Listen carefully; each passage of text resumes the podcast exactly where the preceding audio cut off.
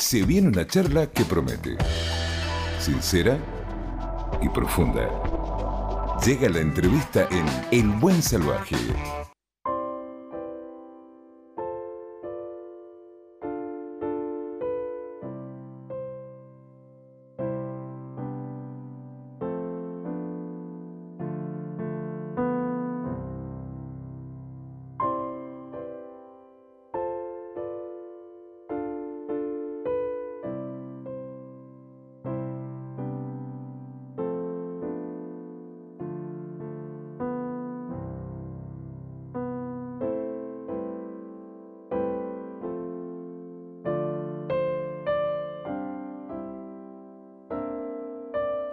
Quien está sonando eh, es el piano exquisito de Julio Maciotti.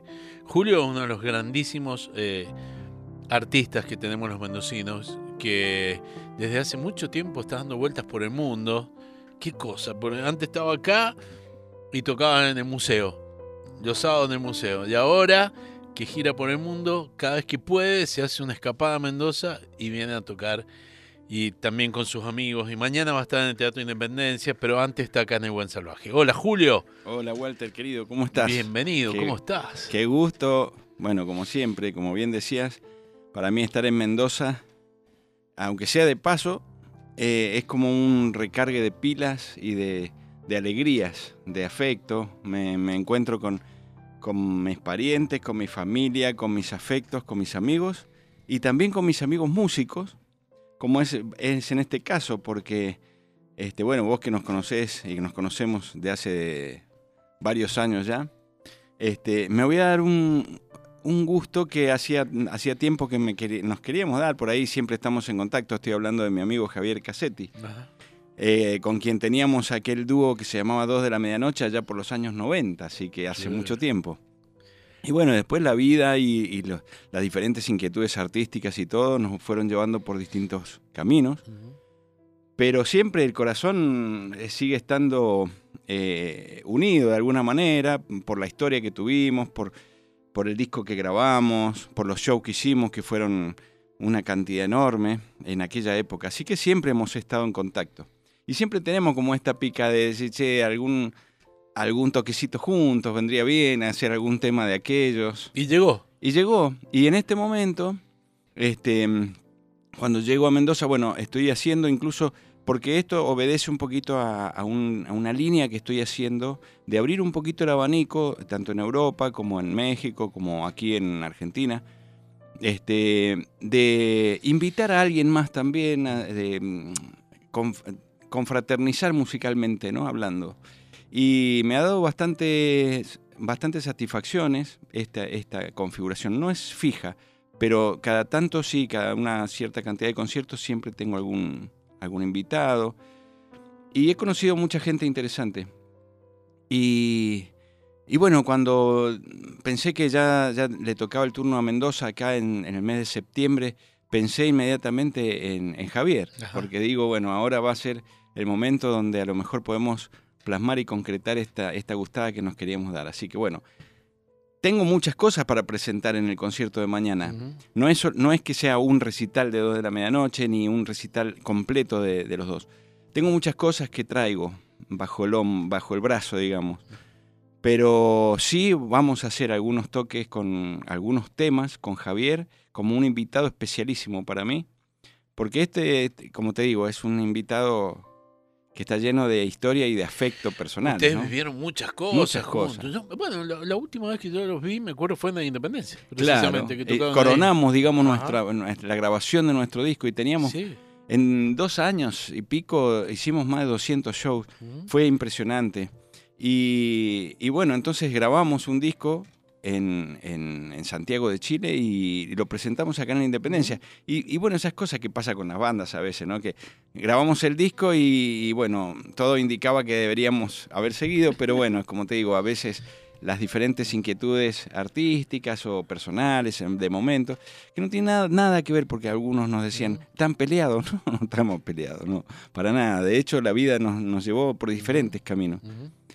Pero la amistad es la que surge siempre, la que perdura y bueno, y el respeto, por supuesto, artístico, el respeto por la trayectoria. Eh, mañana que- vas a hacer un espectáculo que se llama Panta Rey. Panta Rey. ¿Qué, qué significa? ¿Qué es esto? Bueno, Panta Rey, va, es- eh, sabes que a mí me gusta mucho jugar con los nombres de los, de los tanto de los espectáculos como de Como mis discos, y de mis propias composiciones. Eh, en las composiciones, este, bueno, este tema que, que- que estamos escuchando de fondo se llama La ignota razón de una esfera, que es el penúltimo disco que tengo yo. Y, y bueno, Panta Rey es, este, es una expresión filosófica que significa que todo fluye y todo cambia, que nosotros, por más que seamos la misma persona, en realidad somos diferentes siempre. No en la esencia tal vez, pero sí en las circunstancias. Como decía el filósofo Ortega y Gasset, yo soy yo y mis circunstancias, ¿no? Y eso, de eso, de eso habla Panta Rey, que, que va a ser mi, mi próximo disco, que está en el horno, digamos.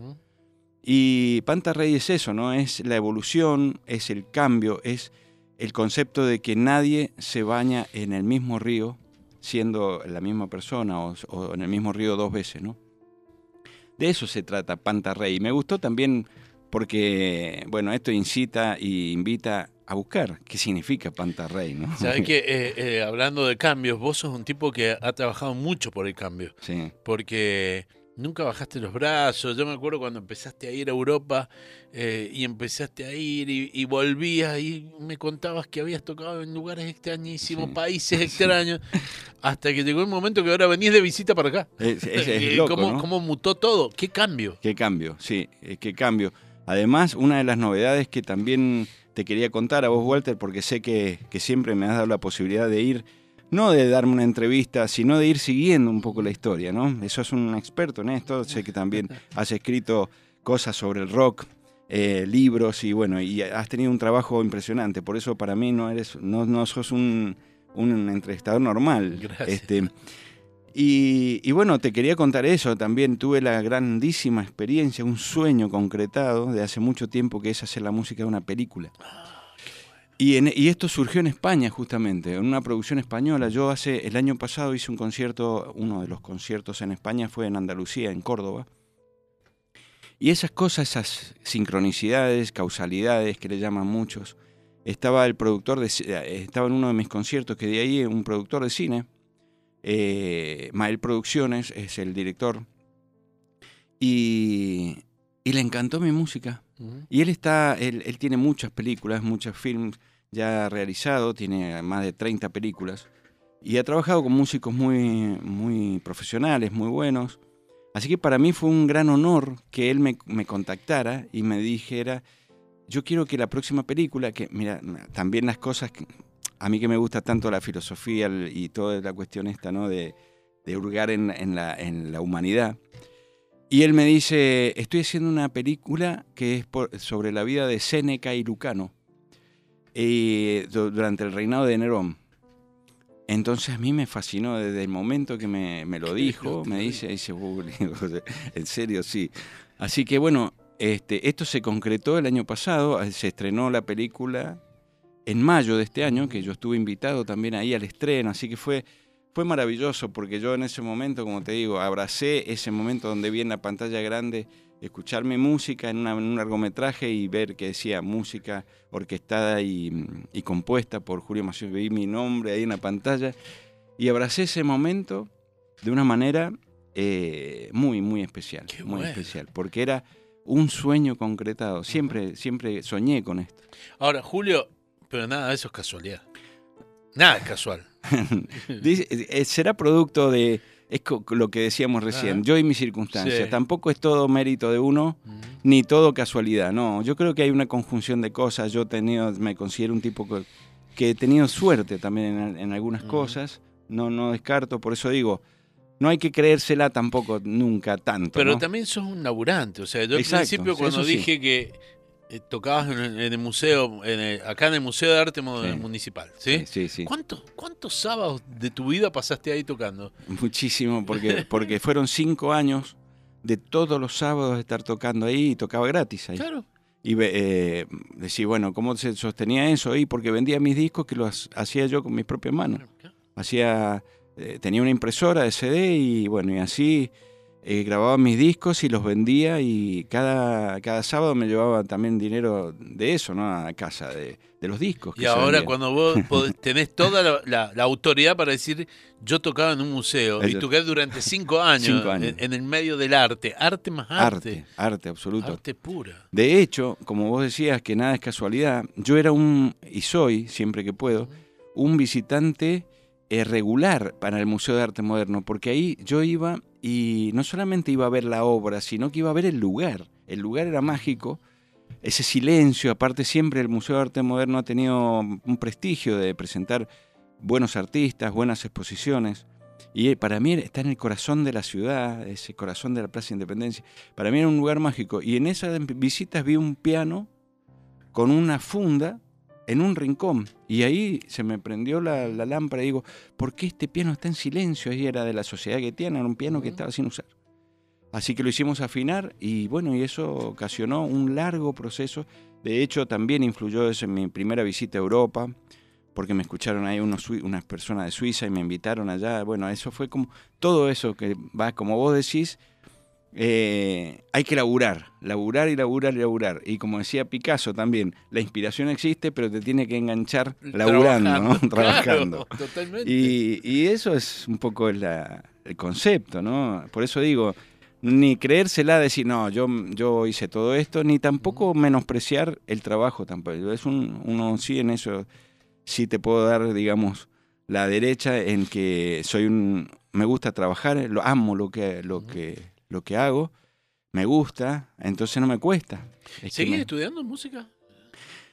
Eh, sigo estudiando de, alguna manera. No, muchas veces eh, agarro un libro de estos viejos de piano que yo tenía y bueno, saco algo, algo nuevo de, de, algún clásico, pero como hobby absolutamente o como para despejar la mente.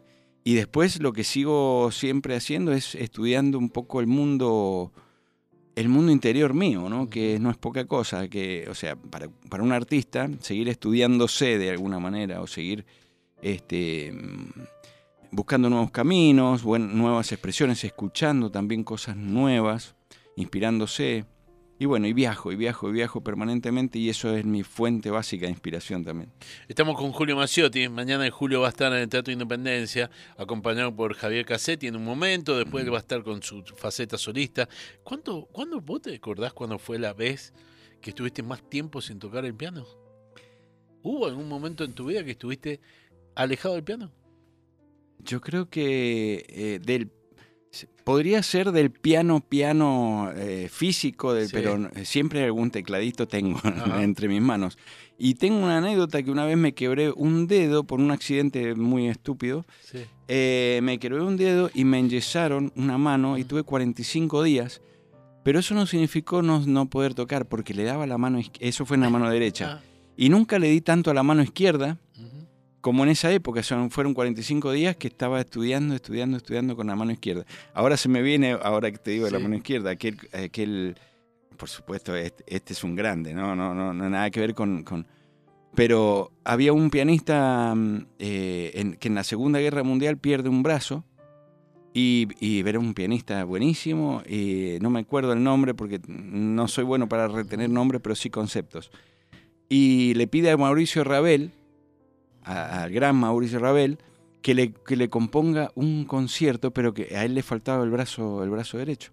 Y Ravel, con una maestría pero absoluta, y esto se lo recomiendo también por si alguien no lo conoce, lo puede, ahora hoy en día en YouTube está todo. Concierto para la mano izquierda de Maurice Ravel, y es un concierto donde, si vos, yo no te digo que el pianista le falte un brazo, nadie se da cuenta. Es una maestría total, y lo toca con el brazo izquierdo, porque se llama concierto para la mano izquierda. Y bueno, así que a un pianista difícilmente, si le, no, sé, no sé, si le cortan los dos brazos, a lo mejor con la nariz seguimos tocando. Seguís tocando. Che, qué loco, porque aparte eh, eh, tu, tu vueltas por el mundo, tu música es universal. O sea, quien se sienta a escucharte puede eh, imaginar los enigmas de la esfera de cualquier manera. Sí, eso es una ventaja también, ¿no? Porque al no tener no tiene letra, pero tiene muchísimo argumento, porque, bueno, cada, cada composición está llena de, de contenido, ¿no? De contenido de vida, de observación, de reflexiones. Entonces, parece que eso sí es una, una manera de que la gente lo, lo, percibe. Y además que es una música bastante accesible, no es una música muy rara, es, música, es una música tonal, digamos. Es, yo me estoy muy cómodo en la música clásica. Este, entonces, este, no, no me he sentido tentado todavía por, las, por el dodecafonismo, por el free jazz, todas estas expresiones que, si se quiere, son riquísimas pero si se, si se quiere, se requiere un, un conocimiento mayor. Esta, mi música es una música accesible para todo el mundo. Vos tocas siempre solo, eh, a excepción de cuando tocaste con, con, el con el Javier. Eh, ¿Has tenido ganas en algún momento de decir, eh, voy a armar algo, un, un cuarteto, un quinteto. Ah, ¿Te, pinta por ahí? Me pinta por ahí. Y, incluso también otro de los grandes sueños que tengo es hacer un concierto con una sinfónica. Que yo creo que está ahí en la gatera, está ahí. En algún momento se va a dar. Se va a dar. Se va a dar. Este, estoy esperando el momento que, se, que, que todo fluya para que eso se dé. Yo creo que va a ser una, una, gran experiencia y que seguramente va a quedar plasmada en algún disco, debería hacerlo así. Pero también confieso que me siento muy, muy cómodo tocando solo. Porque es que esa para mí es, yo soy un amante de la libertad, ¿no? y, la libertad absoluta es tocar solo. Es como andar, es como para el montañista ir y escalar una montaña solo. Es que si yo quiero ralentarlo, ralento, si lo quiero apurar, lo apuro.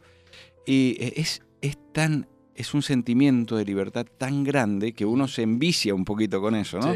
se empieza a hacer como adictivo. Entonces tocar con otras personas significa, bueno, ahora tenemos que eh, encajarnos en ciertos aspectos sonoros, eh, estéticos y humanos, por supuesto, porque tenés que sincronizar con eso, ¿no? ¿Mañana a qué hora es?